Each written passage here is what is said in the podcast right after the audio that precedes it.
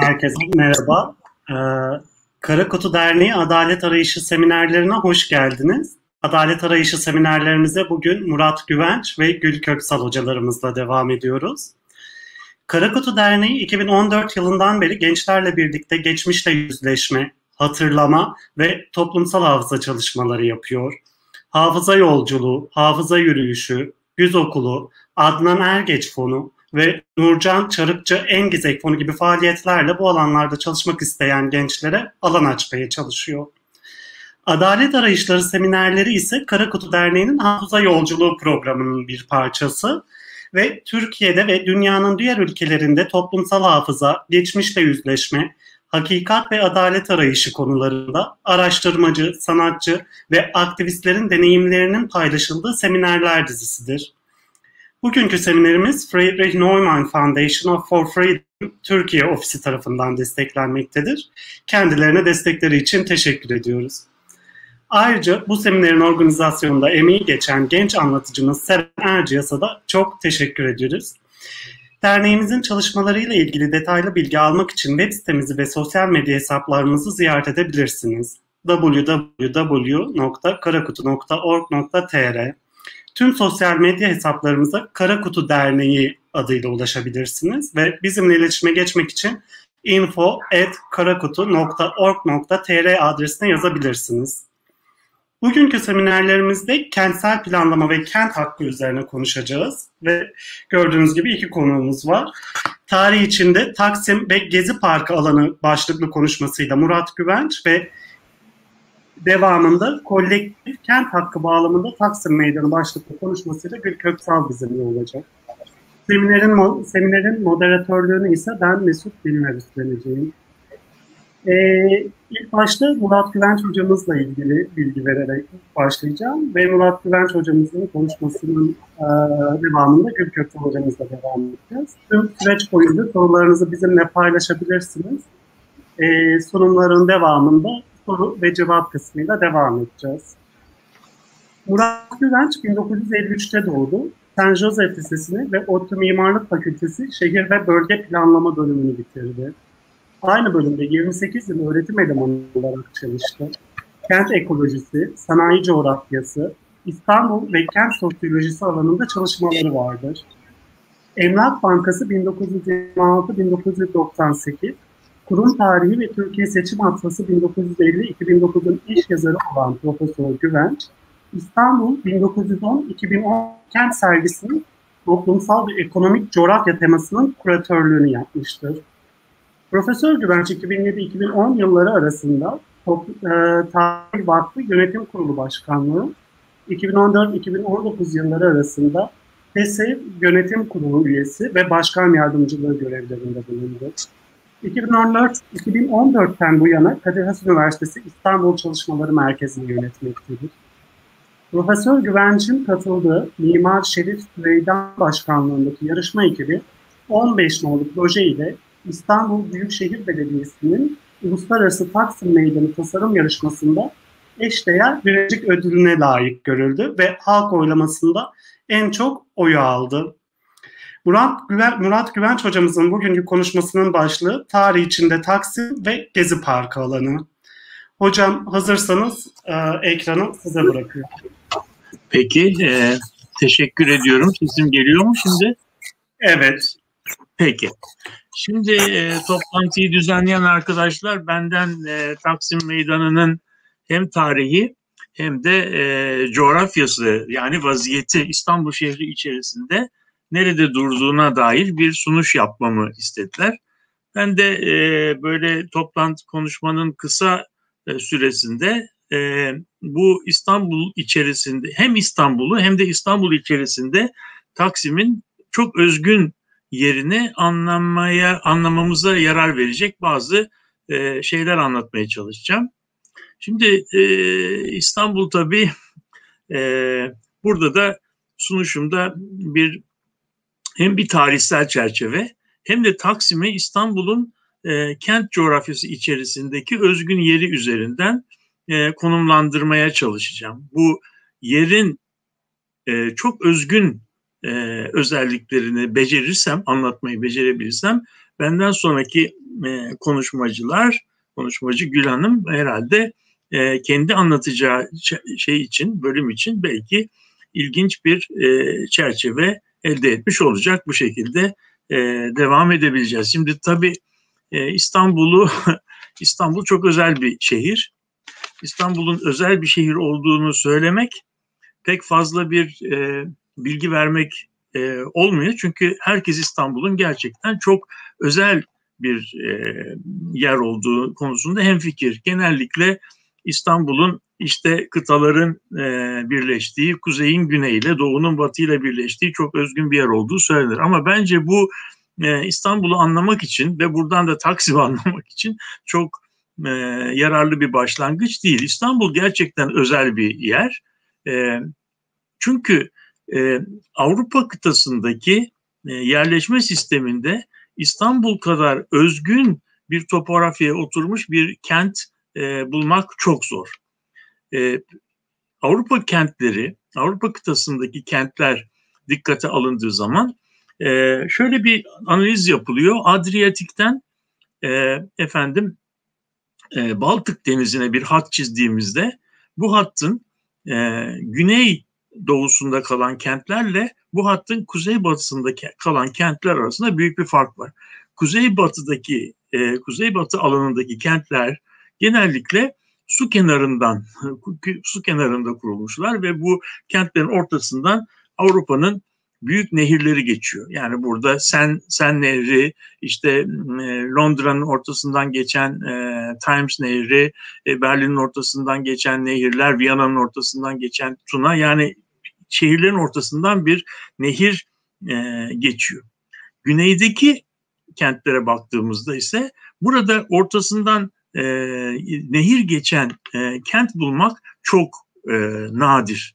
İşte Viyana'yı düşünebiliriz, Budapeşte'yi düşünebiliriz, Belgrad'ı düşünebiliriz ama genellikle şeyler, e, büyük şehirler nehir kenarında değil, kentler daha çok bir dağın yamacında e, kuruluyorlar. Bu da e, bu dağın yamacındaki kuruluş e, ilkesine baktığımız zaman mesela Türkiye'den Yunanistan'dan çok sayıda örnek verebiliriz.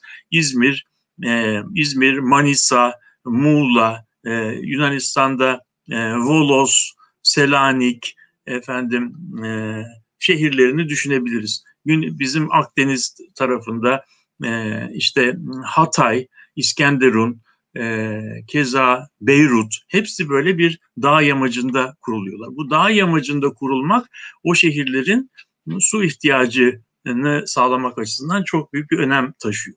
Şimdi böyle bakıldığı zaman İstanbul Güneydoğu e, Avrupa'da yer almasına rağmen e, bir dağ yamacında kurulmamış bir şehir.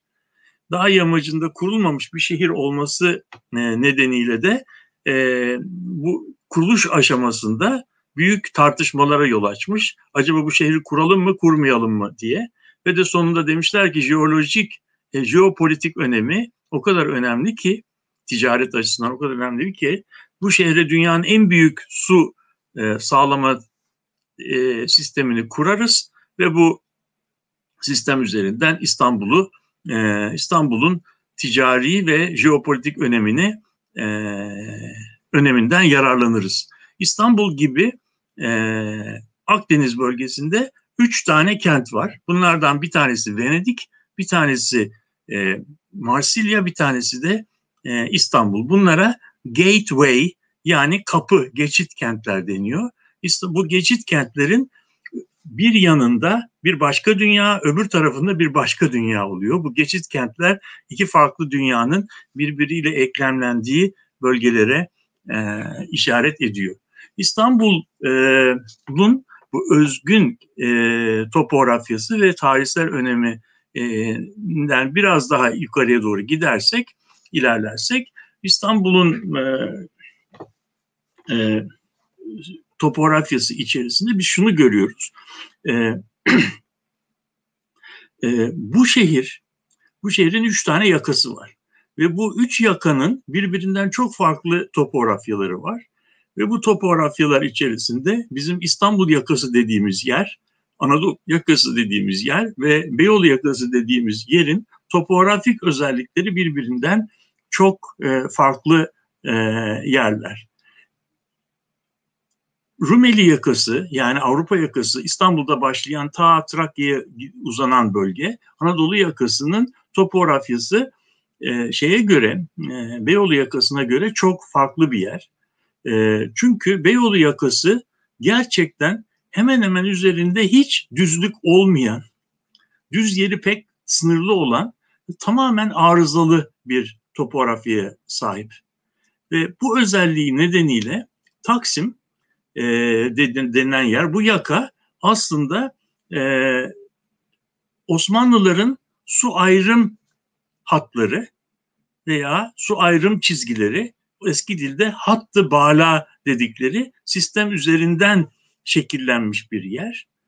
Bu yer üzerinde de işte Belgrad ormanları, Sarıyer tarafından toplanan sular tepe hatlarını izleyerek e, kentin Galata yakınlarına kadar getiriliyor.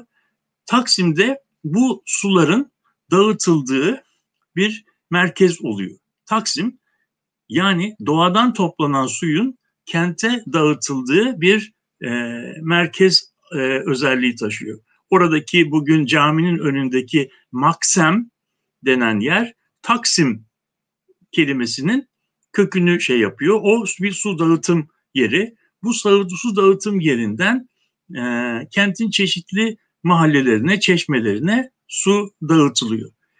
Bu özelliği açısından Taksim kentin tarihi içerisinde hep çok önemli bir yerdi. Çünkü Galata yakasının e, Galata yakasının su sağlama sistemi hep Taksim üzerinden e, sağlandı. Şeyin e, ikinci bir özelliği var. Bu Taksim'in olduğu bölge aslında gözümüzün önüne şöyle bir şey getirebiliriz. Bir tersine kapatılmış bir kayık gibi düşünebilirsiniz. Bu su dağıtım e, sistemi de o kayığın ama, e, omurgası gibi bir sistem oluyor. Omurgadan bu sular geliyor. Taksim üzerinden de e, Taksim'den de dağıtılıyor. Bu e, stratejik bir su dağıtım yerinden bahsediyoruz. Ve bu su dağıtım yeri 19. yüzyılın ortalarına kadar hep bu işleviyle e, devam etti. O tarihte Taksim bir su dağıtım mekanıydı. Taksim'in anlamının değişmesine sebep olan en önemli faktörlerden bir tanesi 1800'lerin ortasında yani 19. yüzyılın ortasında sarayın e, yer değiştirmesi. Yani Dolmabahçe Sarayı'nın e, yapılması. Dolmabahçe Sarayı'nın yapılmasıyla beraber o dönemde yapılan bütün Avrupa'daki saraylar gibi sarayın etrafında bir e, iskana e, kapalı bölge yapıldı. Buna glasi deniyor. Taksim'de bu e, alanı koruyan yani sarayı koruyan bir e, savunma sisteminin bir parçası oldu ve süreç içerisinde o bölgede Taksim Kışlası denilen kışla Harbiye'deki e, Harbiye e, kışlası e, efendim Gümüşsuyu kışlası Maçka Silahhanesi yapılarak sarayı koruyan bir boşluk haline getirildi.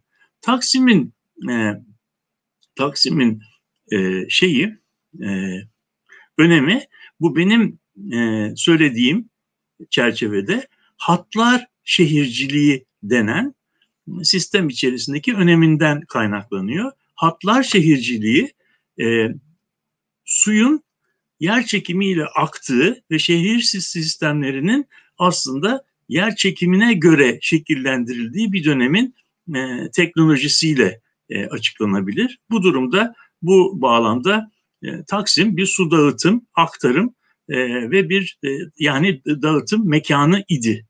Sarayın yer değiştirmesiyle beraber yeni anlamlar kazandı. Sarayın yer değiştirmesi aslında şeyin e, 19. E, yüzyılda İstanbul'un geçirdiği çok büyük bir yapısal değişimle de ilişkili. Bir sarayın yer değiştirmesinden bir e, yarım yüzyıl evvel Osmanlılar e, artık geleneksel sistemlerinden e, sistemlerini terk ederek bir nasıl diyelim dış ticarete açık bir daha serbest bir ekonomiye geçmeye karar verdiler. Bu geçiş İstanbul'un yüzyıllarca süren e, kararlı nüfus yapısının büyük ölçüde de- değişmesine yol açtı. 19. yüzyılın ortalarında İstanbul bir e, 330 bin nüfuslu bir kent iken bugün e, şeyi birazcık zor e, gözümüzün önüne getirmesi biraz zor. E, 19. yüzyılın solunda yani 1907'ye gelindiği zaman 1.2 milyonluk bir şehre dönüştü. Bu dönüşüm içerisinde en önemli gelişmelerden bir tanesi de benim bu e, bu Beyoğlu yakasında oldu ve e, tarihi yarımada da yaşamakta olan gayrimüslim azınlıkların dış dünya ile bağlanan, e, ilişkilendiren e, beyaz yakalı e, katmanları gelerek e, şeyde Beyoğlu yakasında bir e, yerleşmeye başladılar. Bu yarası burası aslında bir şeyinde bölgesi oldu. E, diplomatik bir alan oldu. Yani İstanbul'un aslında dış dünyaya bağlanan e, şey, yüzlerinden bir tanesi oldu. Dış dünya ile İstanbul kenti arasında bir bağlantı mekanı haline geldi. Bu dönemde 1850'lerde, e, 60'larda İstanbul'a gelen seyyahların e, yazılarını okuduğumuzda Galata o kadar önemli bir yer olarak anlatılıyor. Fakat bu önemiyle e, önemiyle bağdaştırılamayacak derecede ka- kaotik ve karmaşık bir yer. Galata sokaklarında hemen her çeşit faaliyeti, her çok çeşitli milletleri, çok çeşitli kültürleri birbirinin içerisinde herhangi bir düzen, intizam içerisinde göremiyoruz. Ve burada çok büyük rantlar var. Kimse Galata'dan uzaklaşmak istemiyor çünkü burası liman bölgesi ve ama o bölgede e, yaşadıkları için de e, orası düz, düzensiz bir e, bölge. Bu düzensizliği e, fark eden bir şey, bir mühendis ismi Gavant, Fransız mühendis, saraydan Galata'yı Galata'yı e, bizim tünel meydanı dediğimiz yere bağlayacak ve dünyanın ikinci metro sistemlerinden bir tanesi olan bir sistemi kurmak üzere ikna ediyor. İmtiyazı alıyor ve Galata'dan e, tünel meydanına bir küçük metro e, yapıyor ki hala biz bugün kullanıyoruz bizim tüneli. Ve bu tünel yapıldıktan sonra Galata'daki o arazi kullanım karmaşası büyük ölçüde ortadan e, kalkıyor ve şey e, İstanbul'un bugüne kadar tüketemediği ve çok uzun yıllar ihtiyacını e, hissettiği düz gelişme alanı ihtiyacı karşılanmış oluyor. Bu düz gelişme alanı tünelden başlıyor. Galatasaray Meydanı'na, Taksim'e, Taksim'den Harbiye'ye, Harbiye'den e, e, Harbiye'den Şişli'ye, Şişli'den Mecidiyeköy'e, Mecidiyeköy'den Zincirlikuyu'da, Zincirlikuyu'dan e, Levent'e yani böyle bir e, sırt çizgisini izleyerek bugüne kadar İstanbul'un e, sahip olduğu şeyi e, göster sahip olduğu e, tüketemediği bir merkezi iş alanı hattının başlangıcı oluyor. Bugünkü bizim İstanbul'daki metro aynı hattı izliyor ve bu alan, bu hat aslında bugün günümüzde İstanbul'da arazi fiyatların, emlak değerlerinin en yüksek olduğu yer. Ama burası çok geniş bir bölge değil. Düz bir düz bir sırt çatının tepesindeki mahya gibi. Bu hattın 200 metre doğusuna, 200 metre batısına gittiğimizde çok sert meyillerle e, karşılaşıyoruz. Ve bu çok sert meyillerle karşılaştığımız zaman da ne görüyoruz? E, insanlar bu sırt noktasından hiç uzaklaşmak istemiyorlar. Onun için bu sırk, sırt aslında toplumsallığı amplifiye eden, çoğaltan, teşvik eden bir çoğaltıcı, bir amplifikatör görevi yapıyor. O yüzden de şeyde hafta sonlarında görüyorsunuz İstiklal Caddesi üzerinde dünyada pek az şehirde görebileceğimiz bir yaya yoğunluğu oluyor. Ve bu yaya yoğunluğu geliyor işte Taksim Meydanı dediğimiz yerde bir düzlüğe kavuşuyor. Bu düzlük Taksim Meydanı'nda ve Gezi Parkı üzerinde var ve buradan sonra da şey hat e, hat şey itibariyle e, nasıl diyelim e, e, Harbiye istikametinde Şişli istikametinde yine daralarak sürüyor. Taksim Harbiye arasındaki yolun doğu e, tarafında kamusal yapılar var. Çok az sayıda özel yapı var. Çünkü bu eskiden kalan sarayın koruma e, mekanıyla ilişkili oradaki parkta onu e, destekliyor. O yüzden şey Taksim dediğimiz yer aslında bir tür e, manevra alanı. Fransızlar buna plak tournant diyorlar. Bu plak tournant denilen şey lokomotifleri garajlarına koymak için kullanılan bir, bir sistem. Lokomotif bu plağın üzerine geçiyor. O dönüyor ve her lokomotifi kendi garajına e, sokuyor. İşte şey Taksim dediğimiz yer İstanbul'da eskiden suları dağıtan bir yer iken bugün trafiği birbirine e, bağlayan, trafik yollarını bağlayan ve bu merkezleri birbirine ilişkilendiren çok önemli bir e, transfer noktası oluyor. Uzun yıllar bu transfer noktası metronun da başlangıç noktası idi. Şimdi e, bu şey, bu yapının içerisinde e, biraz bunun tarihsel kısmına doğru e, gidelim. İlk e, dönemlerde bir küçük bir e, sunuş hazırladım. Onu geçebilirsek şeyde e, bir e, PowerPoint'imiz vardı. Ekrana geliyor şu an. Evet. Buradan devam edelim. Evet. Bir sonrakine geçelim. Evet. Şimdi bu, bu haritayı ben e, şey üzerinden yaptım. Ee, Anüver Oriental Şark yıllıkları üzerinden yaptım. Burada 1910 yılında İstanbul'da Taksim civarında oturan sokaklardaki e, şeylerin, hane halklarının milletlerini e, görebiliyoruz. En güneyde kule dibinde Musevilerin oturduğunu görüyoruz. Tarlabaşı tarafı tünel ile Taksim arasında Rumların ve Avrupa kökenli yabancıların olduğunu görüyoruz. Taksim'den sonrası da e, bir şey bölgesi oluyor. Ermenilerin yoğun olarak oturduğu bir bölge. Bu 1910'larda böyle bir yapı var ve bunun sol tarafı yani batıya bakan yüzeyinde küçük burjuvalar doğuya bakan ve boğaza bakan bölgelerde ise beyaz yakalılar manzaralı e, oturuyorlar. Ve böyle bu üç bölge aslında birer yuvarlak, kompakt e, etnik bölge ve hatlar boyunca da içinden ayrılmış iki tane e, bir sosyal farklılaşmaya e, tekabül ediyor. Ve o dönemde benim bu bahsettiğim İstiklal Caddesi ki bu resimde görebileceğiniz kırmızı hat, bu kırmızı hat işte kötü burjuvalarla e, üst kademe yöneticilerini birbirinden ayıran bir hat oluyor. Şimdi ikinci resme doğru geçersek bu da 1922 yılındaki durum. Bu 1922 yılındaki durumla 10 yılındaki durum arasında önemli bir fark var. Çünkü dönem içerisinde e, elektrik, şehre elektrik veriliyor. Atlı tramvaydan elektrikli tramvaya geçiliyor ve bu bölge içerisinde artık e, Taksim Meydanı şehrin bittiği yer olmaktan çıkıyor. Şişli, Nişantaşı, e, Kurtuluş, Tatavla, Teşvikiye bölgelerine doğru hızlı bir e, yayılım yapıyor. Ve bu dönem içerisinde bu dönem içerisinde Taksim bu sefer kentin yeni gelişme alanıyla eski gelişme arasındaki bir artikülasyon, bir eklemlenme alanına doğru e, geliyor. Bir sonraki şeye geçelim, resme geçelim. Burada insanlar nereden gelip nereye gidiyorlar diye Anver Oriental'de bunun bir datasını incelemek mümkün oluyor. Tabii bu datayı böyle tablolardan okumak mümkün değil. Devam edelim. Evet. Bir sonrakine geçelim.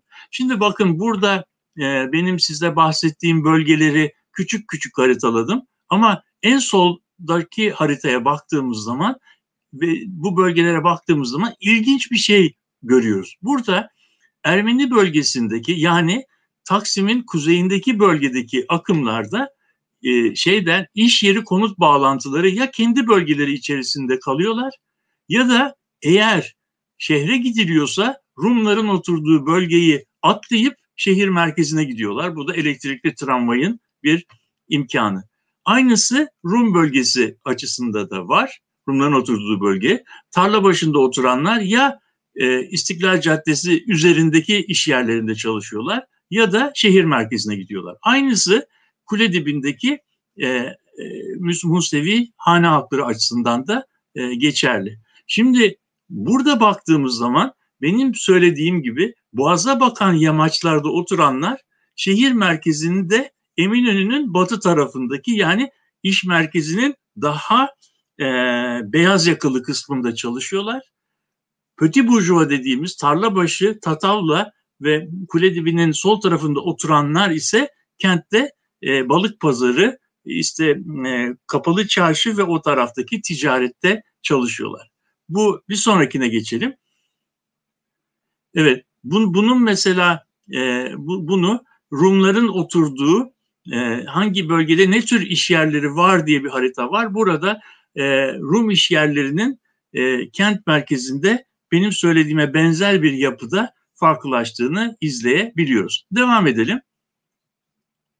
Evet, bunu e, biz bunu İstanbul'un 1927 yılındaki sokaklarında ne tür e, faaliyetler var dediğimizde e, bunu da şehrin yapısından izlemek mümkün oluyor. Bir sonrakine geçelim. İşte bir sonrakine geçelim.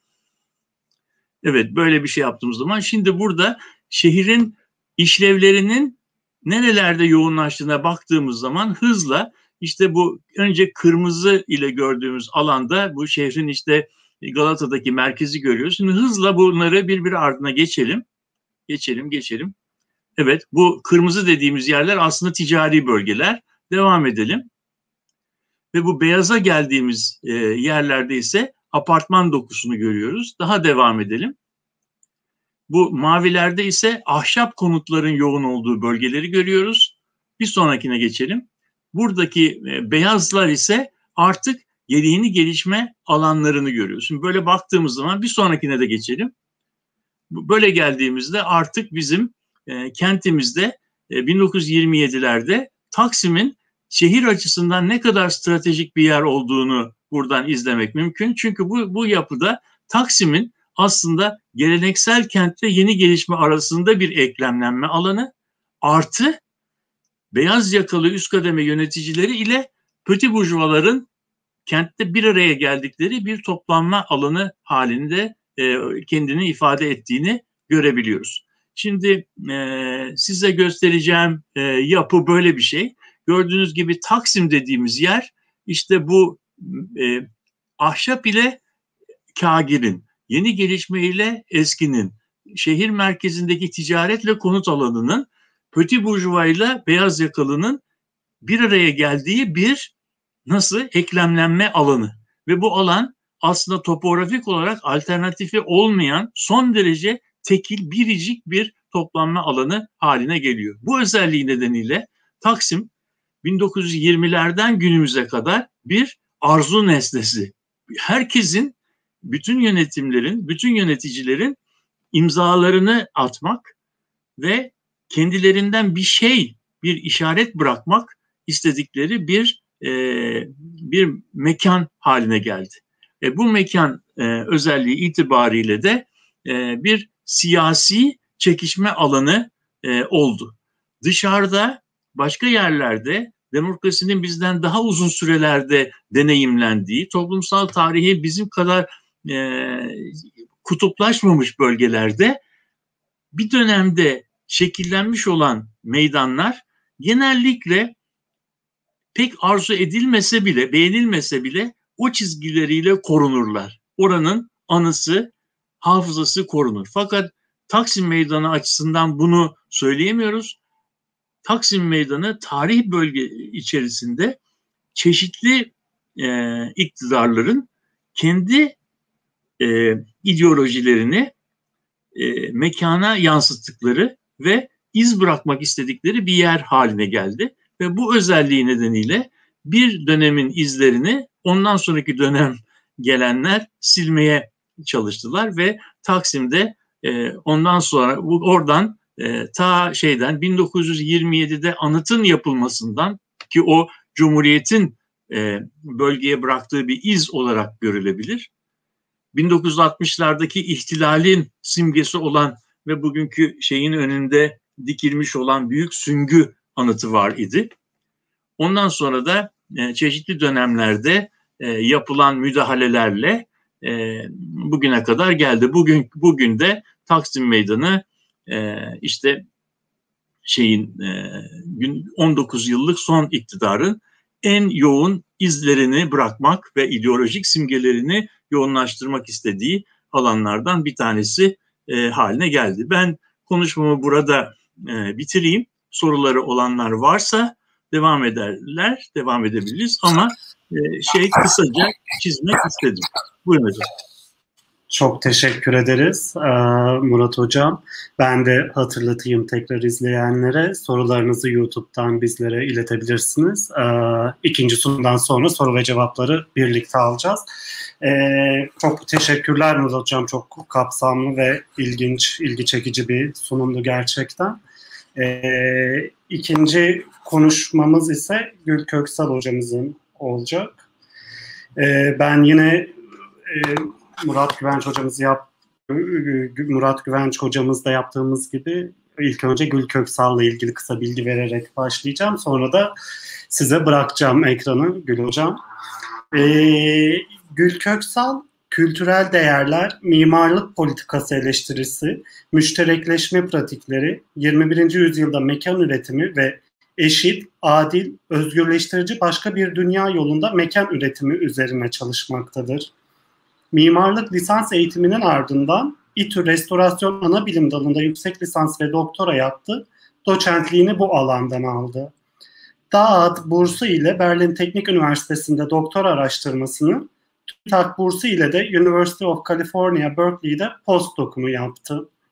Türkiye'nin farklı bölgelerinde koruma, restorasyon uygulamalarında, arkeolojik kazılarda, ilgilendiği konularla ilgili oluşumlarda yer aldı kent hakkı aktivisti olarak sahada bulundu.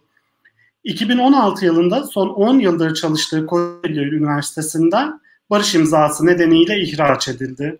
Halen kurucu üyeleri arasında yer aldığı başka bir atölye Haliç Dayanışması ve Kocaeli Dayanışma Akademisi'nde üretimine devam etmektedir. Gül Köksal hocamızın bugünkü konuşmasının başlığı kolektif kent hakkı bağlamında Taksim Meydanı. Hocam e, size bırakıyorum ekranı. Çok teşekkür ederim sevgili Mesut Dinler tanıtım için. Ee, Kara da teşekkür ediyorum bu etkinliği düzenlediği için emek veren arkadaşlara. Ee, benden önce konuşan meslektaşım Murat Güvenç'e de teşekkür ediyorum. Ee, hem kapsamlı sunuma hem de e, benim sunumuma yönelik e, gayet e, doyurucu, e, güzel bir e, altlık da e, oluşturmuş oldu.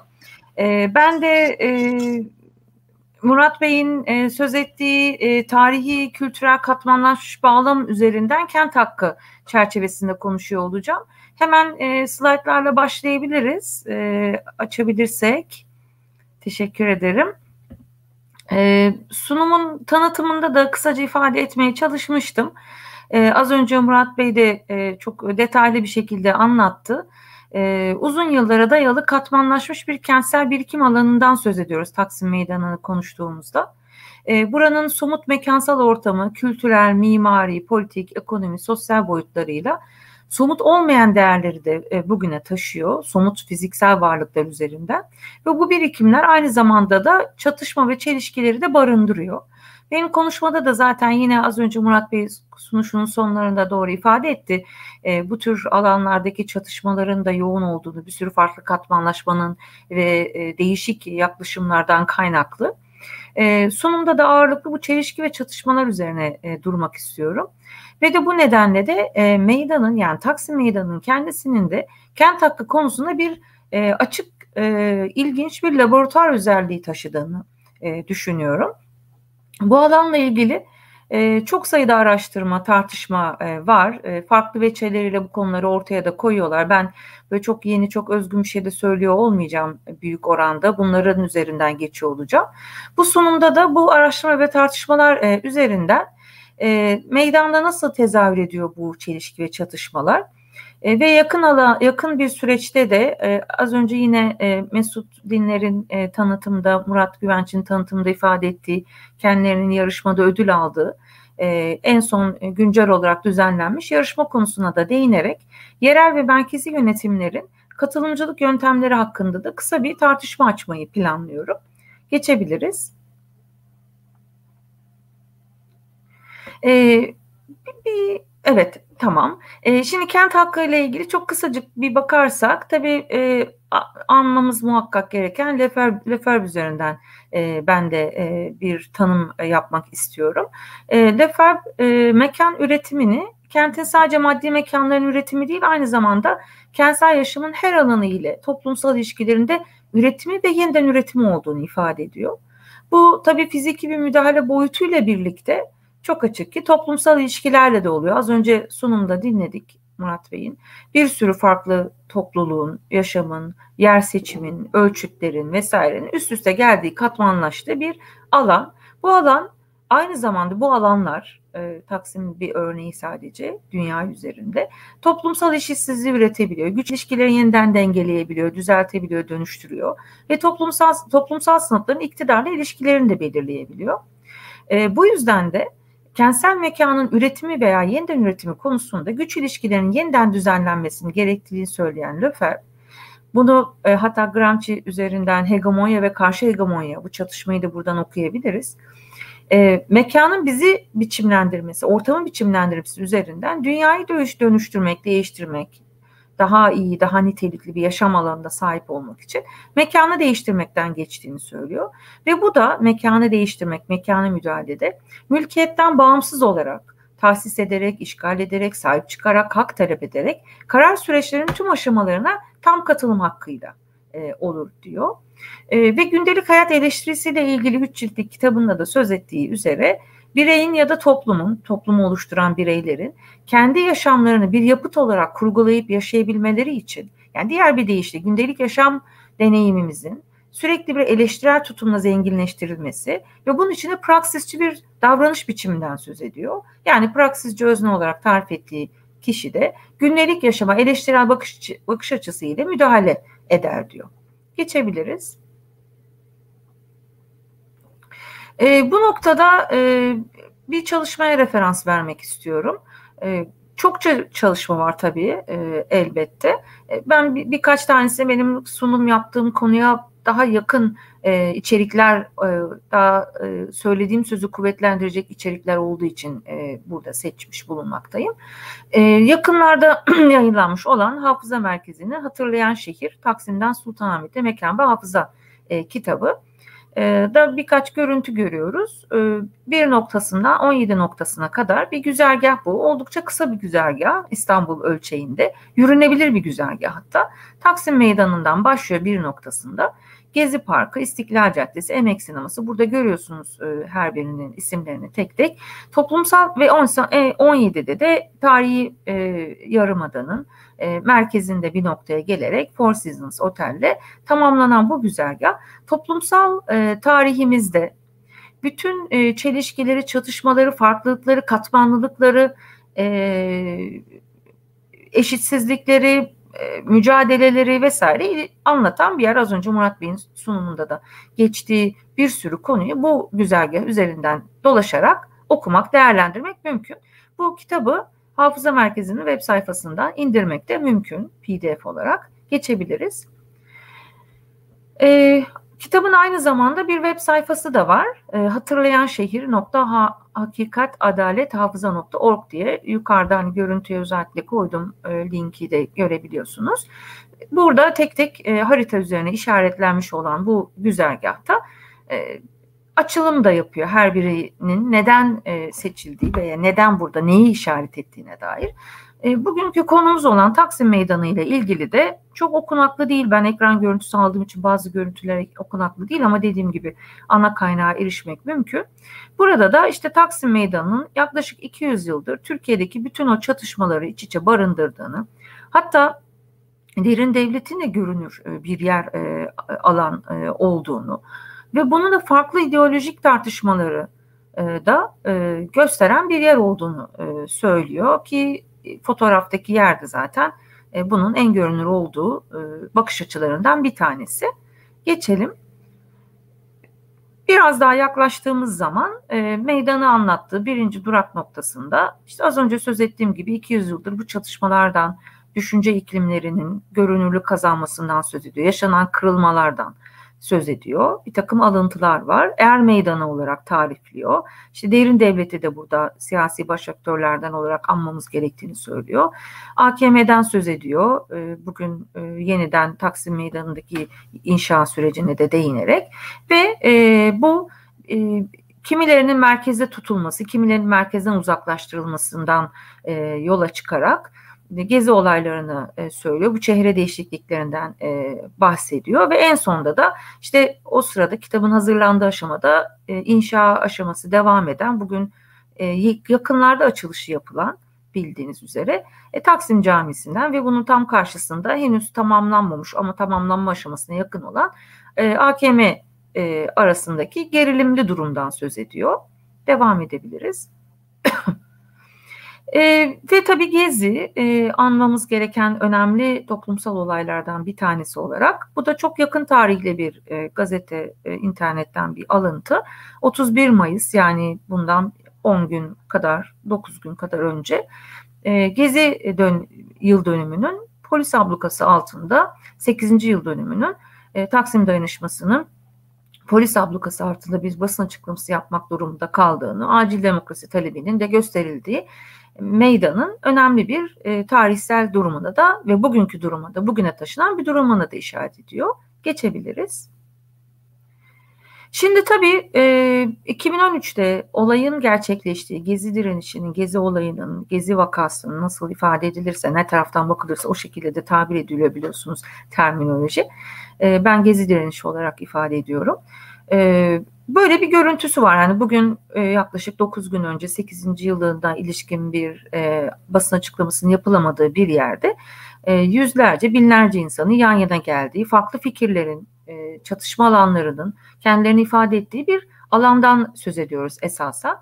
Ve e, bu mekanı örgütleyen, bilgi üreten ve paylaşan bir süreci bize gösteriyor. Bu süreç aynı bir yanıyla bir yeri toplumsal bellekte e, önemli bir konumda olan farklılıkları barındırma potansiyeli nedeniyle de bir sürü insana e, sadece burada e, kendi kişisel belleğinde yer tutmasından dolayı değil bir sürü anlamda sembolik olarak siyasal olarak vesaire yer tutan e, bir alanın savunmak alanı savunmak biliyorsunuz inşaat açılma gibi bir durum vardı Taksim Kışlası e, vesilesiyle ve sonra savunurken aynı zamanda burada başka bir yaşamın üretilmesi için bir kurucu irade göstermek ve bu noktada bir dönüştürücü praksisin bir örneği olarak karşımıza çıkıyor. Geçebiliriz. Ee, bir sonrakine geçersek yine Lefebvre üzerinden tekrar bakarsak e, mekanla kurduğumuz ilişki üzerinden mekan beden toplum ilişkisini üç e, birbiriyle ilişkili, birbirine geçişli üç e, ana aksta değerlendiriyor Löfer ve şöyle söylüyor. Beden üzerinden biz bir algıladığımız mekan vardır. Bu bizim gündelik çevremizde somut ve nesnel olan mekan. Biri tasarlanan mekan olarak işte şu an bu etkinlikte olan bizler gibi hele de bu alanda bir takım eğitimler almış meslek insanları olarak zihinsel tahayyüllerde bir takım tasarımlar ortaya koyan, mekan yönelik yaratıcı fikirleri olan, bunları çizme, tasarlama, tartışma gibi bir takım e, şeyler de alan, eğitimler de alan, bunu uygulayabilen kişiler üzerinde özellikle söylenen, tasarlanan mekan ki sanal mekan da buna biraz e, giriyor e, bence. Şu an içinde bulunduğum sanal mekan gibi. Üçüncüsü de bu iki mekan pratiğinin, mekansal ve temsili mekan pratiğinin bir arada olduğu temsil mekanı olan algılanan ve tasarlanan mekanı karmaşık ilişkisini, deneyimlerini, pratiklerini, toplumsal ilişkilerini barındıran bir alan. Şimdi bu üç algı üzerinden bir örnek alan olarak Gezi'ye dönersek, Gezi sürecine dönersek bir sonraki slayta geçebiliriz.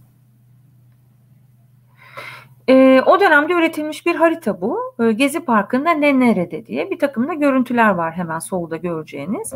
E, burada e, bir alanı savunmak için bir araya gelen kişilerin bir süre sonra daha da çoğaldığı ve burayı bir yaşam alanına dönüştürdüğü hatta bir kamusal alanın aslında hakikaten e, bütün farklılıklarıyla bir arada yaşam alanına döndü. İşte çadırların kurulduğu. Aynı zamanda bilgi alışverişinin yapıldığı bir takım işte kitapların kütüphanenin oluşturulduğu, işte gıda ihtiyacı için e, komin e, böyle yemek yerlerinin oluşturulduğu, lokanta tarzı şeylerin oluşturulduğu, e, tabii bazı saldırılar olduğu için de sağlık hizmetlerinin gösterildiği aslında Gezi'nin e, geçici bir şekilde bir yaşam alanına dönüştüğü bir süreci görüyoruz ki bu e, Türkiye tarihinde de ilk değil, dünya tarihinde de tabii ki ilk değil. Lefebvre'nin de şehir hakkı kitabında işaret ettiği gibi e, Paris Komünü'nden itibaren çokça örneklerini e, bu zamana kadar gördük ve muhtemelen bundan sonra da görmeye devam edeceğiz. Bu hatta bizim mimarlık planlama camiasında da oldukça heyecan verici bulunarak şöyle tartışmaların da yapıldığı bir süreç oldu. İşte mimarsız mimarlık aslında Rudolfski'ye de biraz e, şeyle göndermeyle çünkü mimar ya da plancı ve benzeri tasarım ünvanı almamış kişilerin bir yeri dönüştürürken kurdukları e, bir mekansal tasarlama mevzusu üzerinden bir süreç olduğunu e, işaret ettiği için biraz da mimarsız mimarlık yani meslek e, desteği almaksızın yapılan bir mimarlık. Ama sonuçta bir mekan üretimi var bir yanıyla da. Dolayısıyla bu da böyle bir ilginç bir süreç oldu. O çatışma çelişki sürecinin kendisi de bence çok verimliydi. E, devam edebiliriz. Ve e, o döneme ait bir görüntü olarak e, AKM'nin toplumsal tarihteki e, cephe karakterinin bir 20. yüzyıl yapısı olarak da oldukça ilginç, e, işte, transparan vesaire o detaya girmeyelim mimari betimlemesine. Ama yüzeyinin kendisinin ki bu görüntünün sonrasında da e, bir sürü başka üzerinde eklenen şeyler de oldu. Bu gezi dönemindeki bir görüntüsünde toplumsal e, itirazları, farklılıkların işaret edildiği bir yüzey olması ve hemen e, onun üstünde de bugünkü halini yakın dönemdeki halini görüyorsunuz. İçindeki e, işte kubbe biçimlenişiyle bir rekonstrüksiyon ya da yeniden inşa süreciyle rekonstrüksiyon da denemez. Yıkıp yeniden tamamen yapılırken başka bir durumlar da oldu. Ayrı bir çatışma ve çelişki konusu da e, olarak karşımıza çıkıyor. E, bir, bir sürü farklı düşüncelerin yan yana geldiği bir aslında tartışması hayli verimli bir alan bence. Devam edebiliriz. Şimdi bu noktada katılım mevzusuna bakalım. Lefebvre'nin az önce söz ettiği e, kenti dönüştürmek, kendimizi dönüştürmek, aslında bireyi var etmek, bireyin kendini var edebilmesi, bireylerin bir araya geldiği toplumu var etmek noktasında işte mülkiyet hakkından, mülkiyetten bağımsız olarak kenti değiştirmek, dönüştürmek dedik. Bunun için örgütlenmek, bir araya gelmek, hak talebinde bulunmak, türlü hak taleplerinde bulunmak. Kent hakkı bunlardan bir tanesi ama özde bence yaşam hakkı var. Bütün canlı ekosistemin yaşam hakkı gibi. Bu noktada bir katılım merdiveni aslında bu eski bir e, çalışma Einstein'ın 1969'da yaptığı. Bunun üzerine de çokça çalışma oldu ama çok bilinen bir şey olduğu için ben burada bunu koydum. E, herkesin de büyük oranda tanık bildiği bir e, merdiven sistemidir bu. Aslında tabii böyle basamak basamak çıkıldığını da işaret eden bir şey değil bir yanıyla. Sadece hani burada bir hak e, olarak e, sürece katılım noktasında hangi noktada olunduğunu göstermek amacıyla e, işaret edildiğini söyleyebilirim kendi bakış açımla. E, bunun ilk en alt basamağında, en düşük seviyede katılımın olduğu işte manipülasyon, yani bir tür kandırmacanın olduğu işte terapi yani idare eder şeklinde oldu ve sonra bilgilendirme yani en fazla ne yapıldığına ilişkin bilgilendirme ki biz e, çokça işaret ediyoruz açık şeffaf yönetimler derken en fazla bilgi hakkımızdan söz ediyoruz aslında. İşte danışma bu da ilginç bir şey. Hele de bizim gibi meslek insanları çokça başına gelen danışılan fikirlerin alındığı ama yerine getirilmeyen e, çünkü o da öyle bir şey olarak görüyor. Yani fikrini alırız ama hoşumuza giderse yaparız, gitmezse yapmayız. E, kenarda tutarız. Gerektiği yerde kullanırız, gerektiği yerde kullanmayız gibi. Hani çeşitli kurumlardan geçirirken yasal olarak gerekiyorsa kullanırız, gerekmiyorsa kullanmayız gibi hepimizin iyi kötü deneyimlediği, sükut hayal uğradığı bir basamak bence. Özellikle hani bir takım birikim, birikim sahibi olan insanların akademik ortamdan tutun da meslek hayatının çeşitli yönlerine kadar ve sadece mekan üretim alanında da değil bence bir sürü alanda olan bir şey bu. Ve ikna tabii her türlü çatışmada retorikte e, veya polemikte karşımıza çıkan şey illa ikna olmak zorundayız veya ikna etmek zorundaymışız gibi hissetmek durumunda kalınması da bu noktada ortalarda seyrediyor. Sonra ortaklık, e, ortaklık da tabii şöyle bir şey e, yani sembolik katılımın bir ara aşaması, e, geçiş aşaması gibi gözükürken çünkü hani hangi o şeylikte, hangi düzeylerde bir ortaklıklarımız var? Ha, masaya hangi e, birikimlerle e, ve de e, eşit koşullarda mı oturuyor? Söz hakkımızın o ortaklıkta nasıl bir karşılığı var? Ve sonraki bir basamak olarak devredilmiş yetki yani artık öbürünü yapması ve en son olarak da kentli denetimi tamamen e, yurttaşın bunu kontrol ettiği ve bunu sadece hani ilk aşamada değil bütün aşamalarında yaptı ve tabii bunun için de güçlenmesi gereken bir durum. Geçelim. Güçlenme mevzusunu şuradan kuracağım. Bu yetişkinler için de ama belki bunu biraz daha bunu hazırlarken düşündüm. Gençler ve çocuklar üzerinden düşünsek daha iyi anlayabiliriz. Çünkü bazen bir yere ilişkin söz söylemenin hepimiz için eşit düzeyde bir şey olmadığını e, diyebiliriz. Mesela Lefebvre'nin o mekanı algılama meselesinde bizim gibi meslek eğitimi almış kişilerin bir proje okuması mesela e, daha farklıyken e, ya da benim mesela ben proje okuyabiliyorum ama ben de bir sağlık raporunu okuyamıyorum, tıbbi raporu okuyamam, eczacı bilme hatta deyin yazısını bile okuyamam vesaire. Dolayısıyla hepimiz aynı birikime sahip olmadığımız için eşit haklarımız olsa bile diyelim oy hakkımız olsa bile aynı noktada o alan o şeye dair karar verecek bir şeye de sahip değiliz. Karar verecek bir bilgi birikimine de sahip değiliz. Kıyaslamaya da sahip değiliz. Hani oylamaya vardıracağım bir nokta olacağı için bunu özellikle işaret ediyorum. O yüzden de gençler ve çocuklarla ilgili yapılan çalışmalara baktığımızda bu basamaklandırmanın işte Eğitimpedia'da böyle bir basamaklandırmayı başka bir e, araştırmacı e, yapmış e, Roger Hart e, diye okuyorum. Çocuk katılımı üzerinden, çocuk genç katılımı. Bunda mesela ilkinde e, işte yetişkinin yaptığı, karar verdiği vesaire falan bir süre sonra gencin ya da çocuğun yetişkinin tamamen geri çekildiği, inisiyatif bıraktığı aslında bir çocuğun büyümesi gibi yani nasıl yürümeyi öğrenir. Bir süre sonra ensesinden tutarsınız düşmesin diye. Sonra bırakırsınız ve kendisi yürür, yürür, koşar. Hatta bir süre sonra yaşı ileride olan yürümeye başlar ve o nesil böyle devam eder. Bu biraz da bunu işaret ediyor. Yani bir tür güçlenme. Bu hani toplumsal cinsiyet eşitsizliklerinde de çok karşımıza gelen bir şey. Yani kadın, LGBT bireylerin söz hakları alın söz hakları olmayan ezilenlerin, sömürülenlerin, dezavantajlıların veya işte e, marjinalleştirilenlerin vesaire e, söz haklarını kazanmaları için de topluluk karşısında kendilerini ifade edebilmeli, bir araya gelebilmeli, örgütlenmeleri için de bazı süreçlerden geçiyor olması gibi bir şey. Yani burada ben çocuk yetişkin dedim ama aslında hani yetişkinlikler içerisinde çoğumuzun eşit anlamda kendimizi ifade edebilme imkanlarının olmadığı e, toplumlarda hani Türkiye toplumda bunun en görünür olduğu ülkelerden birisi maalesef. Geçelim. Şimdi bu noktada Evet, bu noktada e, yarışma mevzusuna gelirsek, e, yerel yönetim e, epey bir süredir biliyorsunuz işte İstanbul'da kentsel alanların daha nitelikli yapılı çevre oluşmasına yönelik bir takım yarışmalar düzenliyor. İstanbul senin e, şiarıyla bunu yapıyor ve e, çeşitli önemli alanlarda yaptığı yarışmalardan bir tanesi Taksim Kentsel Tasarım Yarışması. İşte Murat Beylerin de en yüksek e, şeyi alarak tanıtımında Mesut'un söylediği üzere oylamada en yüksek puan alarak kazandıkları e, yarışmada bu e, proje yarışması sonucunda olan bir e, sonuç e, ve e, Konkur İstanbul sayfasına baktığımızda işte soruları, cevapları, şartnameyi vesaire bir de almanaktan söz ediliyor. Devam edebiliriz. E, bu almanakta e, da nasıl anlatılıyor Taksim Meydanı diye baktığımızda biraz onu da görelim dedim. Şimdi çelişki ve çatışmaları anlatırken mevzuları hangi terminolojiden, hangi ideolojik bakışla, hangi yapma biçimiyle, hangi dünya görüşüyle ele aldığımızın da önem kazandığını burada göstermek için dedim.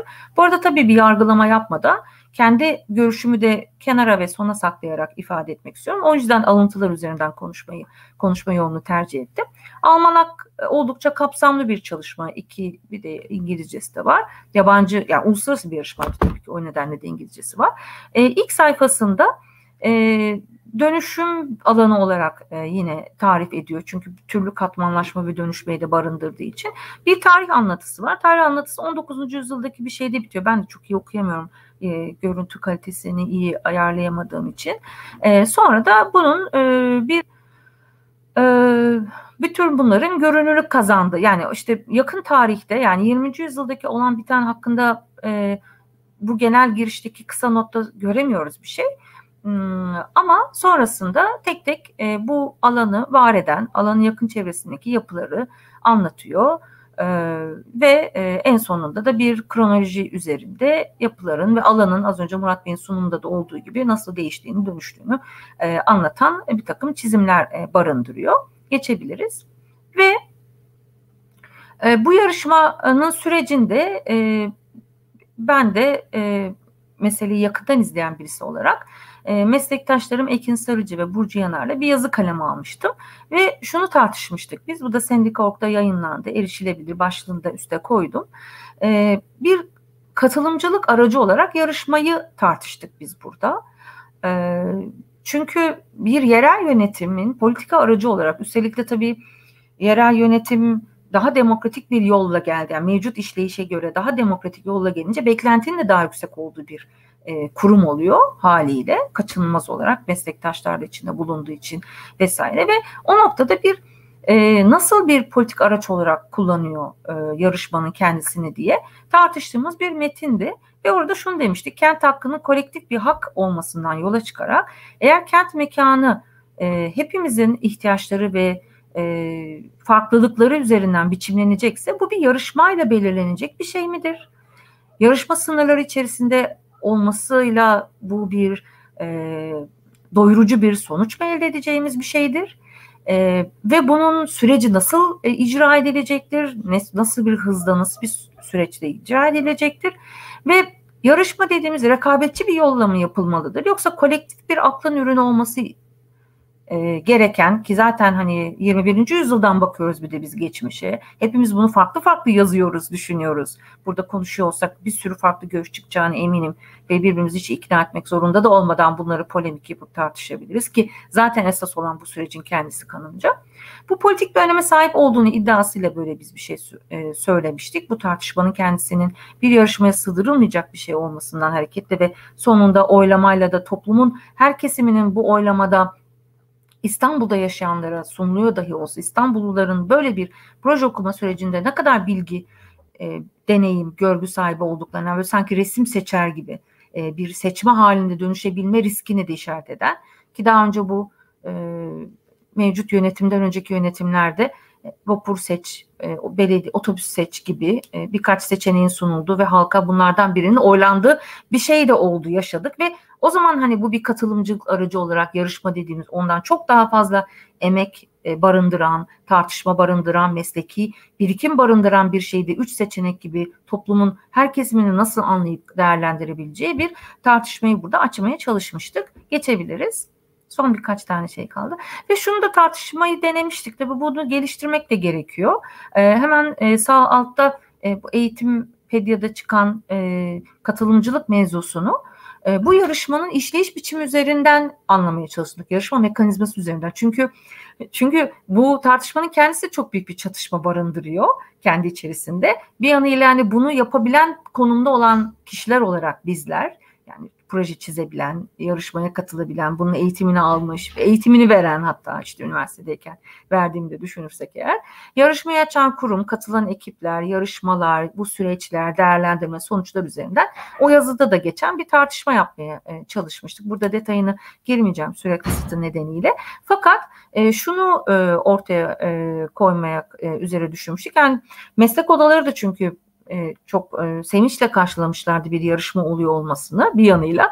Biz de bu noktada hani düşünce olarak bu metni kaleme alan ve başka arkadaşlarımız bir çalışma grubumuz olarak iyice böyle hani daha marjinalin de marjinali bir noktaya düşüyor olmuştuk çünkü bunun kendisi de fakat işte maalesef biz tartışma süreçlerinde de çok kestirmeci yaklaştığımız için polemikleri de geliştirecek ve onlardan bir şey çıkarabilecek noktaları da çok gir, e, varamıyoruz. E, çok da e, kesiliyor bütün bunların önü. Bu da bence üzüntü verici bir şey. Geçebiliriz. E, bu da e, alanıdaki bütün projeleri gösteren e, İstanbul Serbest e, Mimarlar Derneği'nin e, de çalışan arkadaşlarımızın hazırlamış olduğu Mega İstanbul Mega Projeler İstanbul e, sitesinden bir görüntü. E, Taksim'le ilgili e, yazdığımızda e, burada gayet güzel bir çalışma bu. Çalışmada da böyle e, kentin nerelerinde ne tür projeler olduğunu e, bir sayfa üzerinden e, okuyabiliyorsunuz ve burada da Taksim'de işte cami projesinden AKB'ye, ilk yardım hastanesinden meydan düzenlemesine vesaire görüyoruz. Kaldı ki burada hani sarı leke olarak gördüğünüz proje alanları e, parçacıl olan proje alanları e, içerisinde e, işte Beyoğlu'nda şu anda süre giden kültür yolu projesi, kültür aksı. Bunu Galata Port'a, Haliç Port'a, Kabataş'a vesaire bağlamak da mümkün yandan da hani büyük ölçekli planların yapıldığı bir yerde bu kadar parçacıl olan bir yere nokta alan üzerinden bu kadar eşitsizlik ve e, plan süreksizliğinin olduğu, sürekli delildiği, yasal de, derin şeylerin olduğu 2863, 5366, 6606 bilmem ne gibi hani devam eden yasal müdahaleleri, koruma kurulu müdahalelerini vesaire falan filan da düşünürsek hakikaten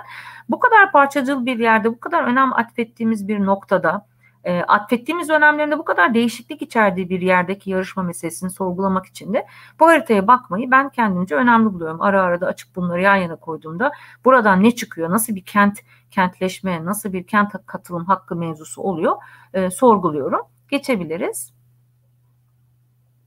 Şimdi e, son bir iki slaytta da e, şeyi konuşmak istiyorum.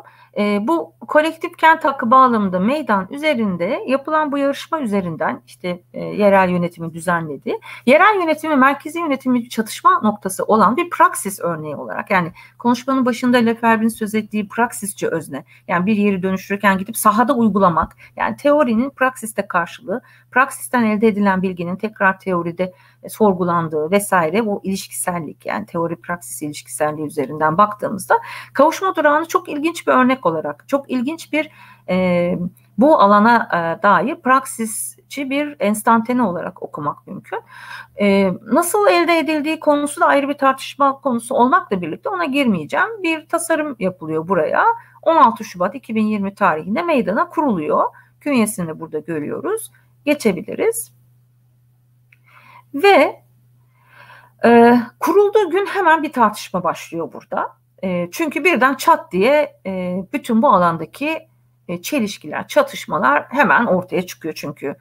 Taksim Meydanı'ndan söz ediyoruz. Yani burada ne olsa dünya duyar. Hani bırakın İstanbulluların veya Türkiye'nin duymasını dünyaya duyulan bir şey. O yüzden yani gezi olduğu için dünyaya duyuldu gibi bir durum. Burada da çıkıyor ve hemen hemen ilk çatışma konusu olarak çalışma konularından bir tanesi olarak da diyeyim işte kaç para harcandı buraya ne kadar şeffaf işte ya, o yalan yanlış bilgiler sonra İBB'nin açıklamaları vesaire vesaire bu isimle yazdığınızda bunlara girişebiliyorsunuz. Öyle çok da basit küçük bir uygulama aslında basit derken ölçek olarak küçük hemen kurulabilen sökülebilen takılabilen bir uygulama. E, bir platform etrafında şeffaf bir şey var ve onun üzerinde insanların yarışma öncesinde kuruluyor olması da burada yapılacak olan tartışmalar için bir zemin, bir ortam, bir atmosfer oluşturma yönelik bir çaba üzerinden hemen o tartışmaların ne olduğunu görüyoruz. Birkaç gün sonra geçebiliriz bu alanda 16 Şubat ya Kanal ya İstanbul Koordinasyonu bir forum düzenlemek istiyor. Zaten bu kavuşma durağının ama adı da hani gelip burada farklı fikirlerin kavuştuğu, yan yana geldiği, birbirlerine gör ve yüz yüze geldiği işte iki platformda öyle tasarlanmış bir tartışma vesaire. İşte Bandista bir müzik düzenlisi yapacak vesaire ve 22 Şubat'ta yani işte 16'da kuruluyor 22 Şubat üzeri. Bu arada da birkaç tane etkinlik yapılıyor zaten yerel yönetim tarafından e, ya Kanal ya İstanbul koordinasyonunda burada Kanal İstanbul konusunu tartışmak istiyor. Bu da tabii yani kenti çok ilgilendiren son derece önemli. Bunu mesele eden e, kentlilerin e, ve bir hak mücadelesi, yaşam hakkı mücadelesinin sadece e, insanlara da yönelik değil, bütün canlı sisteme yönelik, ekosisteme yani biliyorsunuz çok da tartışılan bir konu. Buraya işaret ediyorlar. Geçelim ve e, tabii ki tabii ki e, etkinlik polis tarafından engelleniyor. E, yapılmıyor. Duyurulduğu andan itibaren böyle bir şey oluyor. Hiç girişemiyor bile insanlar. E, gazetelerde çıkıyor bu bilgi. E, işte ve halbuki burada bir takım etkinlikler de yapılıyor e, iken devam edelim. E, ve işte açıklama yapıyor katılımcılar da. E, burada konser ve forum yapılacak. Gayet barışçıl bir e, etkinlik yapılacak. Kent hakkına ilişkin bir itiraz dile getirilecek. Buna ilişkin farklı görüşler e, tartışılacak vesaire ve yapılamıyor. Geçelim. Hemen e, ertesi gününde de Taksim Meydanı'ndaki bu kavuşma durağının kaldırılma kararı koruma kurulu tarafından veriliyor. Bunun da kendisi ayrı bir tartışma oluyor meslek camiası içerisinde. E, çünkü e, aynı yerde hemen arkasında yani işte şeyinde hemen yanında diyelim e, merkezi yönetimin e, bir iletişim başkanlığı adı altında e, bir fiziksel olarak da oldukça farklı kapalı bir çadır dijital gösterim merkezi var.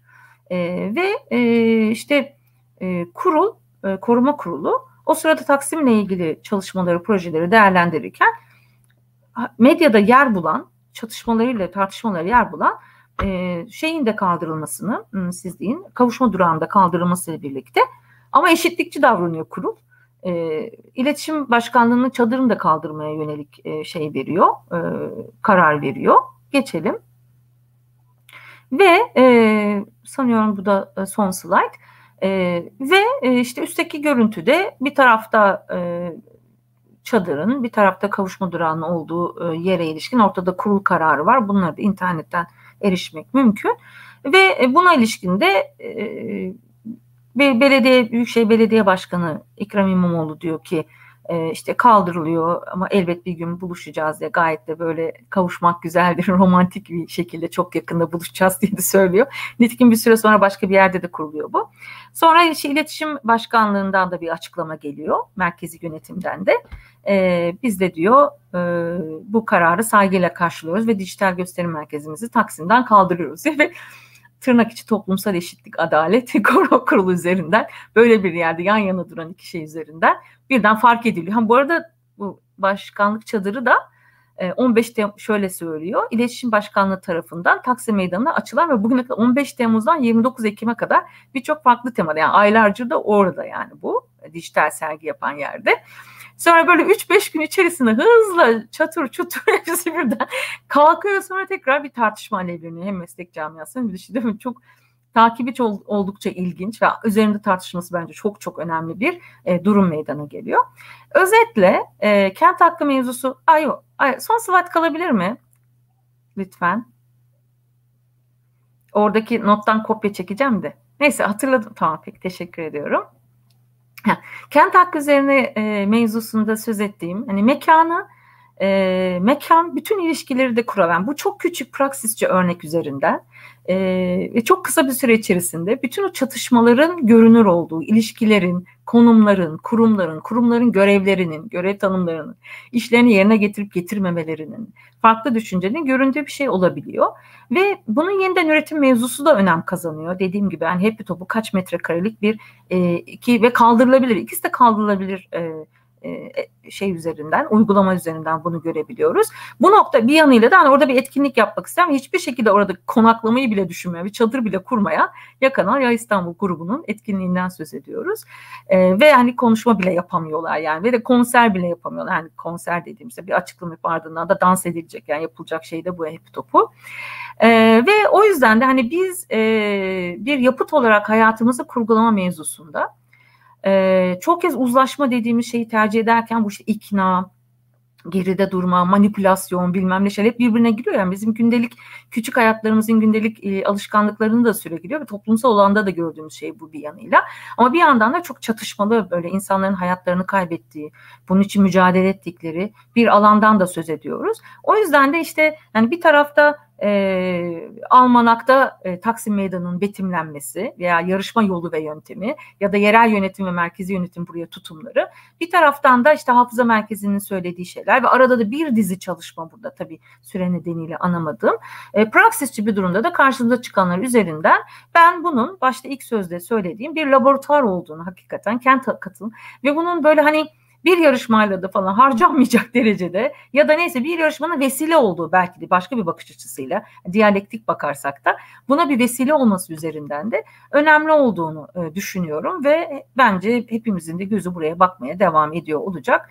Bu etkinlikte buna e, bir e, ufak katkı olmuş olacak bizler tarafından diye umuyorum. Teşekkür ederim. Ben de çok teşekkür ediyorum Gül Hocam. Çok e, zihin açıcı ve birçok aslında verimli tartışmaya da zemin olabilecek bir sunumdu bence. Belki Murat Hocamızın bu yarışma bağlamında e, ekleyeceği şeyler olabilir diye düşünüyorum.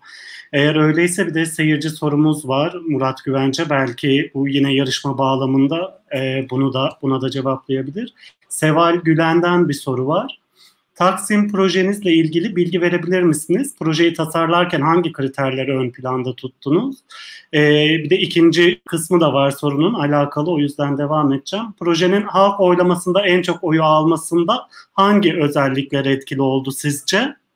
Projenizle ilgili son durum nedir? Teşekkür ederim. Teşekkür ederim. Yani ben e, bir kere çok büyük bir e, grubun içinde bir kişiydim yani orada o yüzden bu, bu grubun bu proje hakkında e, e, bir sözcü değilim. Projeyi anlatma konusunda da bir yetkim yok. İnsanların ikinci şeyden başlayayım. İnsanların bu projeye niye oy verdiklerini, hani hangi gerekçelerle oy verdiklerini bilmiyorum. Yani onu kesinlikle bilemem. Yani onun insanlar oraya aşağı yukarı 80 e, bine yakın veya 90 bine yakın insan orada oy vermiş. Ne düşündüler, ne yaptılar onu, onu, onu kesinlikle bilmiyorum. O şeyin yarışmanın şeyini de e, şartnamesini de ben yazmadım. Yani biz biz katıldığımız zaman şartname zaten yapılmıştı. E, şeyin o yüzden tasarım ilkeleri konusunda tabii bunun içerisinde mimarlar, peyzajcılar, ulaşım uzmanları, efendim mühendisler vardı. E, fakat içerisinde e, bir de bir başka e, tarafı vardı ki o da e, şeye yani projenin kendisine bakarsanız üç tane projeyi eşdeğer birinci yapmışlar. Onu biz biz yapmadık, onu başkaları yapmış. E, ona yani oraya katılanlar yani jüri bunu yapmış. E, o üç projeyi yan yana koyup incelediğiniz zaman e, bölgeye bence e, en az e, müdahale eden e, e, tasarım ilkelerinden bir tanesiydi. Biz orada bu mekanı bugün olduğundan daha e, daha e, kullanışlı kılmaya e, yönelik ve korumacı bir proje yaptığımızı düşünüyoruz. E, bunun e, projeyi burada savunacak falan da değilim. Yani hiç ona yetkim de yok. Tartışmak da istemiyorum. E, ama böyle bir süreçti yani burada e, niye e, şey yapıldı, e, kim buna niye oy verdi onu bilmiyorum. Fakat burada e, şuna işaret etmek isterim. iki noktaya. Bir tanesi projenin adı Taksim Kolektifi idi. Eğer projenin metni iyi okunursa e, orada önerilerin aslında bir mekansal e, inşaat, e, işte bir tasarım, heykel, anıt olmaktan çok bir eylem platformu öneriliyordu ki buna da bir e, bunun nasıl olabileceği Gezi Parkı'nın içerisinde e, insanların aktivite yapabileceği fırsatlar e, düşünülmüştü. E, ama şu ana geldiğimizde bu benim anlattığım şeyin hiçbir anlamı yok. Yani böyle bir şey yapmanın bile bir anlamı yok.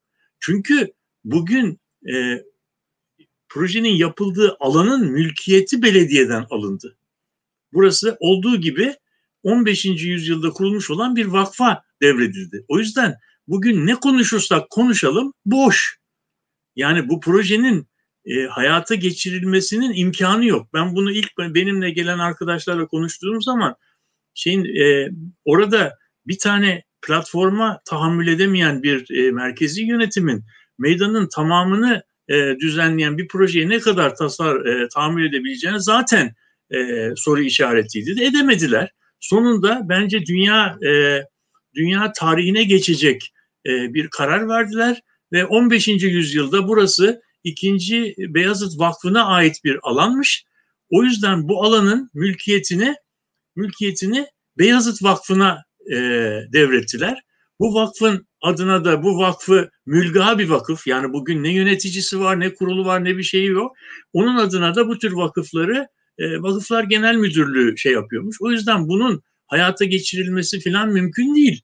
Yani burada bizim konuştuğumuz şey bence yarışmadan çok Taksim Meydanı'nın anlamı e, konusunda idi ve e, Gül Hanım da bunun nasıl bir çekişme e, alanı haline geldiğini gayet güzel anlattı bu bu şekilde. E, şimdi e, sıkıntı e, sıkıntı bu. Yani burada bir, bir projenin e, projenin savunusunu kesinlikle yapmak istemem.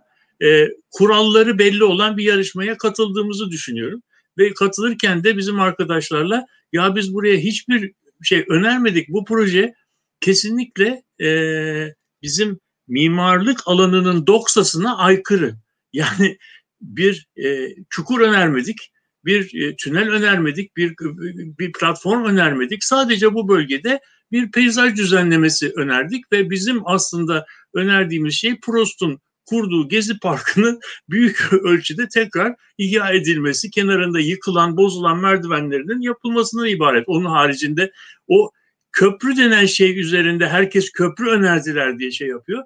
Ben o köprü meselesinin o kadar abartılmaması gerektiğini düşünüyorum. Projenin üzerinde tut ki o köprü yapılmamış bile olsa ki onun yapılması garanti de değil. E, bu proje bence değerinden çok az şey kaybederdi. Öyle bir şeydi. E, o yüzden e, şu anda gelmiş olduğumuz nokta bence e, projenin tasarlandığı bölgeden çok dönemden çok farklı bir dönemdeyiz.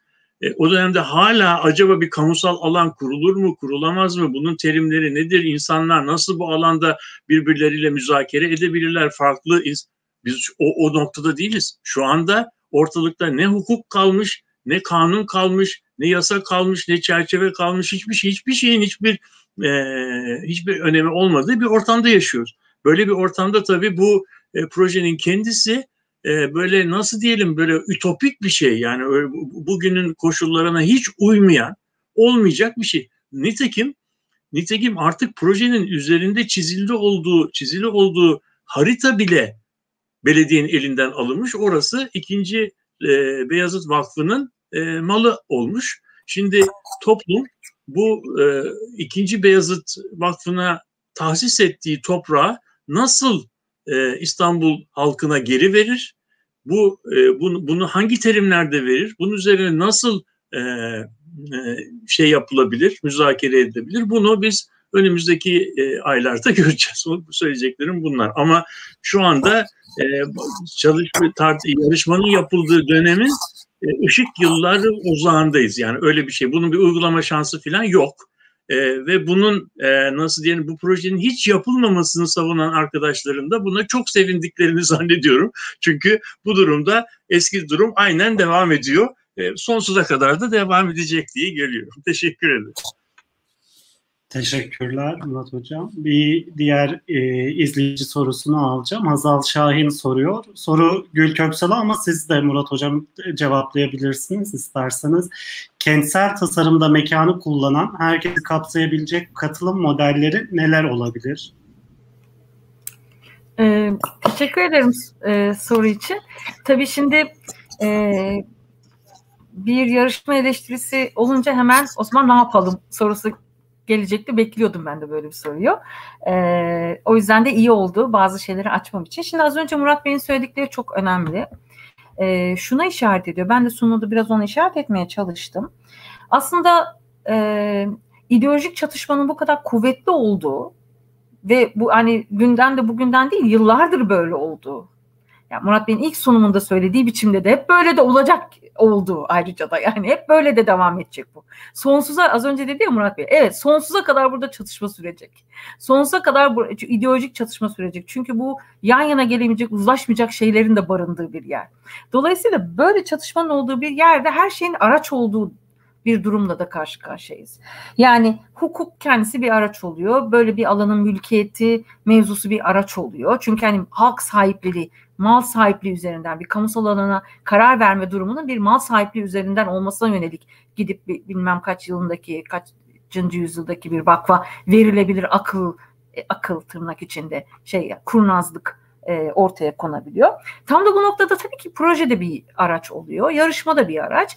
Ve o yüzden de biz Sendikort'taki yazıda onu demeye çalıştık. Bir katılım aracı olarak bunu görmek. Yani bu bir araç olarak bizim hani alet çantasında diyeyim yani bir yere onaracaksınız. Alet çantasını açarsınız. Bir sürü alet vardır ya da mutfakta yemek yapacaksınız. O yemeği pişirmek için bıçaktan tencereye bilmem neye kadar bir sürü alet kullanırsınız ve o sizin aslında sonuçta üretmek istediğiniz şeye hizmet eden araçlardır. Biz de burada yarışmanın nasıl bir araç olduğu üzerinden konuşmuştuk. Yoksa bu yarışmanın o proje iyi mi olmuş, kötü mü olmuş, oylanmış mı, oylanmamış mı, e işte köprü olmuş mu, olmamış mı mevzusu hiç girmedi mi, girmedi hiç gerekli görmüyorum. Ee, ama e, bir katılım mevzusunun kendisinde de anlatmaya çalıştığım şey şuydu. Yani Gezi'nin kendisi işte katılımın en üst dorukta olduğu bir noktaydı. Anlatmaya çalıştığım bir miktar öyleydi. Yani bir yeri savunurken yeri dönüştürmeye yönelik yani demokrasi talebini yani 8. yılında Gezi e, Parkı'nda e, basın açıklaması yapamayan e, Taksim Gezi dayanışmasının e, söylediği şeyi demokratik hak az önce Murat Bey'in de gayet net ifade ettiği o bu yarışmanın yapıldığı günden daha geriye gittiğimiz noktaya daha da gidilmesin diye söylenen şeyin kendisi zaten orada Gezi'de gerçekleşmişti. Savunu, savunun dışında da e, herkesin orada bir tuğlasını tuttuğu, bir çadırını kurduğu, bir kap bir şeyini getirdi, bir yemeğini, ekmeğini, karpuzunu neyse ayranını paylaştı.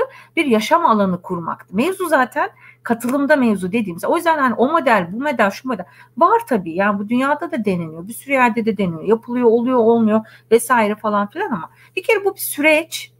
Kent yani kent hakkının dediği şey de bu. Bize ait bir yer. Hepimizin ve istisnasız hepimizin. Yani biz burada hiç anlaşamayabiliriz ama yan yana duracağımız ve barışçıl şekilde yan yana duracağımız.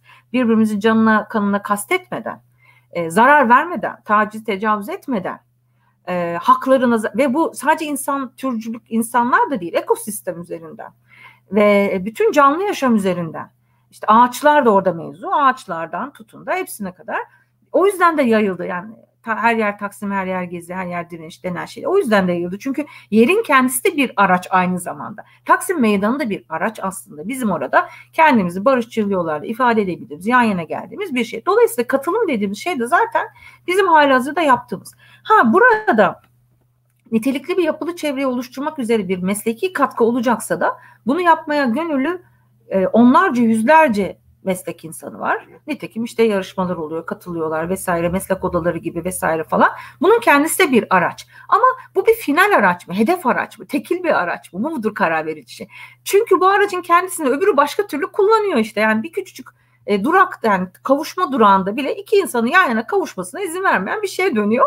Sonra o kaldırıldığı için ben de kendimkini çekerim haline dönüyor bir yanıyla da. Çünkü yani saygı duyuyor mesela. Aylardır orada duruyor ama sonra da saygı duyuyor. Çünkü o çekildi ya orada hani. Veya işte kurulda ama orada koskoca cami oluyor. İşte öbür tarafta AKM doğru düzgün tartışılmıyor bile meslek camiasında. Tartışmaya kalksanız bir sürü çatışma ve çelişkiden dolayı vesaire. O yüzden de ben e, burada hani şu model olsa çok mükemmel olur falan diyecek değilim tabii ki. Çünkü öyle bir şey yok. E, ama binlerce model denenebilir ve zaten mevzu da bütün bunları deneyebilecek bir alan. Laboratuvar derken onu diyorum. Laboratuvar bir yaratıcı alandır. Onu katarsınız, bunu katarsınız, olur olmaz. Mevzu özünde yani ölümlü canlılar olarak hepimizi e, ve sonsuza kadar sürecek bu çatışmalar içerisinde eşit, adil, barışçıl, yan yana, özgürce kendimizi ifade edebileceğimiz. Ha, meslekten olsak, mimar olsak da olmasak da mimarlık meslek, mimarsız mimarlık ya da mimarlı mimarlık her şekilde burada daha düzgün bir şey yapamay, yapabilmeyle ilgili bir durum. O yüzden de e, dolayısıyla hani tek bir cevabım olmayacak e, daha da uzatmayayım e, şeyi sözümü ama katılım modellerinin çok çeşitli e, olabileceği e, son derece keyifli, e, heyecan verici, gerilimli bir alan burası. Umuyorum bundan sonra e, bu tartışmaları devam ederiz. E, çünkü alan durdukça ve biz hayatta oldukça bunu söyleyecek sözümüz de olacaktır elbette.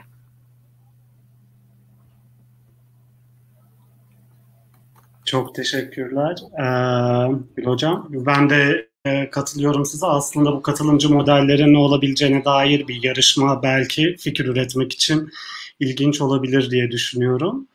Ee, aslında birazdan bitirmeyi düşünüyorum ama hala sorular olduğunu da görüyorum. Ee, sizlere fikrinizi sorayım. Ee, devam etmek istiyor musunuz yoksa bir soru daha cevaplamak ister misiniz? Murat Hoca'nın bir toplantısı olduğunu biliyorum aslında. O yüzden e, hı hı. Hocam size bir tane soru var. Onu o zaman eğer kısaca cevaplamanızı rica edeyim. Gül Köksal'a evet. ideolojik bir çatışmadan bahsettiniz. Taksim Meydanı'nın tarihsel anlamını da akılda tutarak meydana yapılan cami hakkındaki görüşleriniz nelerdir diye bir soru var. Ya bir cümle söyleyeyim. Hı hı, pardon.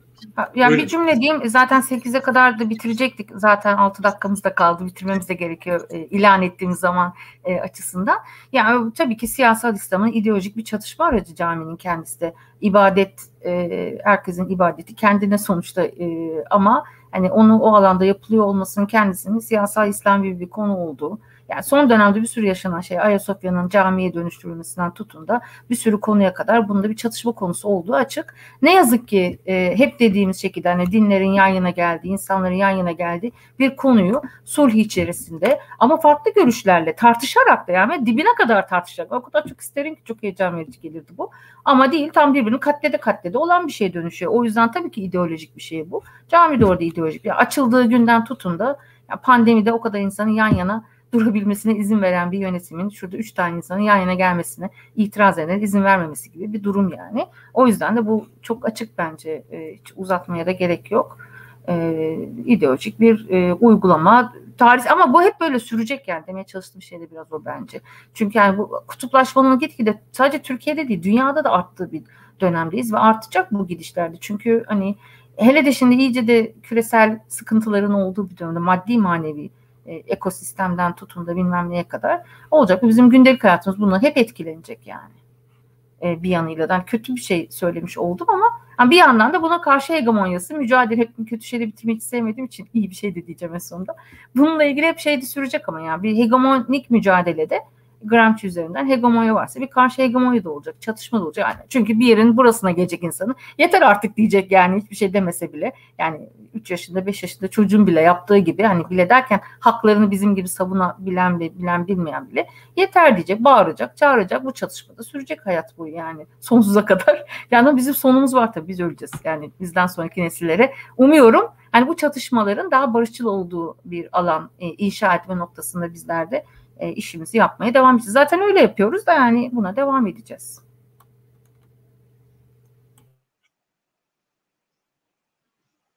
E, son söylemek istedikleriniz varsa eğer onları alıp bitirebiliriz. Ben e, şu, son olarak şunu söylemek isterim. Yani üzerinde düşünmemiz gereken e, bir bir şey söyleyeyim. Bu 1 Mayıs günü yaklaştı, yaklaştığı zaman e, Taksim'de çok ilginç bir peyzaj oluşuyor e, bu peyzajda meydanın kendisi e, polis bariyerleriyle e, şey yapılıyor, çevreleniyor. Yani e, içerisi boş bir alanın polis bariyerleriyle sınırlandırıldığı bir e, böyle ütopik böyle nasıl diyeyim gerçek dışı bir manzara olmuş oluyor. Ben bu manzarayı çok e, şey buluyorum. Yani metaforik ve bizim toplumumuzun aslında e, mekanla olan ilişkisinin ne kadar hastalıklı e, ve sa- sakat olduğuna ilişkin bir sembol e, kurulmuş oluyor. Bence o 1 Mayıs günleri e, meydana yapılan e, şey alma işi yani meydanın etrafını e, çevirme, polis bariyerleriyle çevirme ve e, meydanı hapsetme. Tabii meydanı mı hapsediyor e, içer yani meydanın dışındaki mi hapsoluyor? O da çok e, ilginç bir iştir. E, yani me, hapsedilmiş yer aslında bir özgürlük alanı oluyor ve dışarıda kalanlarda ki onlar da geniş ovalarda özgürler, orası da aslında özgürlüğün olmadığı bir yer oluyor. Şimdi Alman Almanca'da bir şey var, ondan bitireyim. E, kent e, kentin havası özgürlük getirir derler. Almancası Stadt, Luft, Macht, Frei'dir.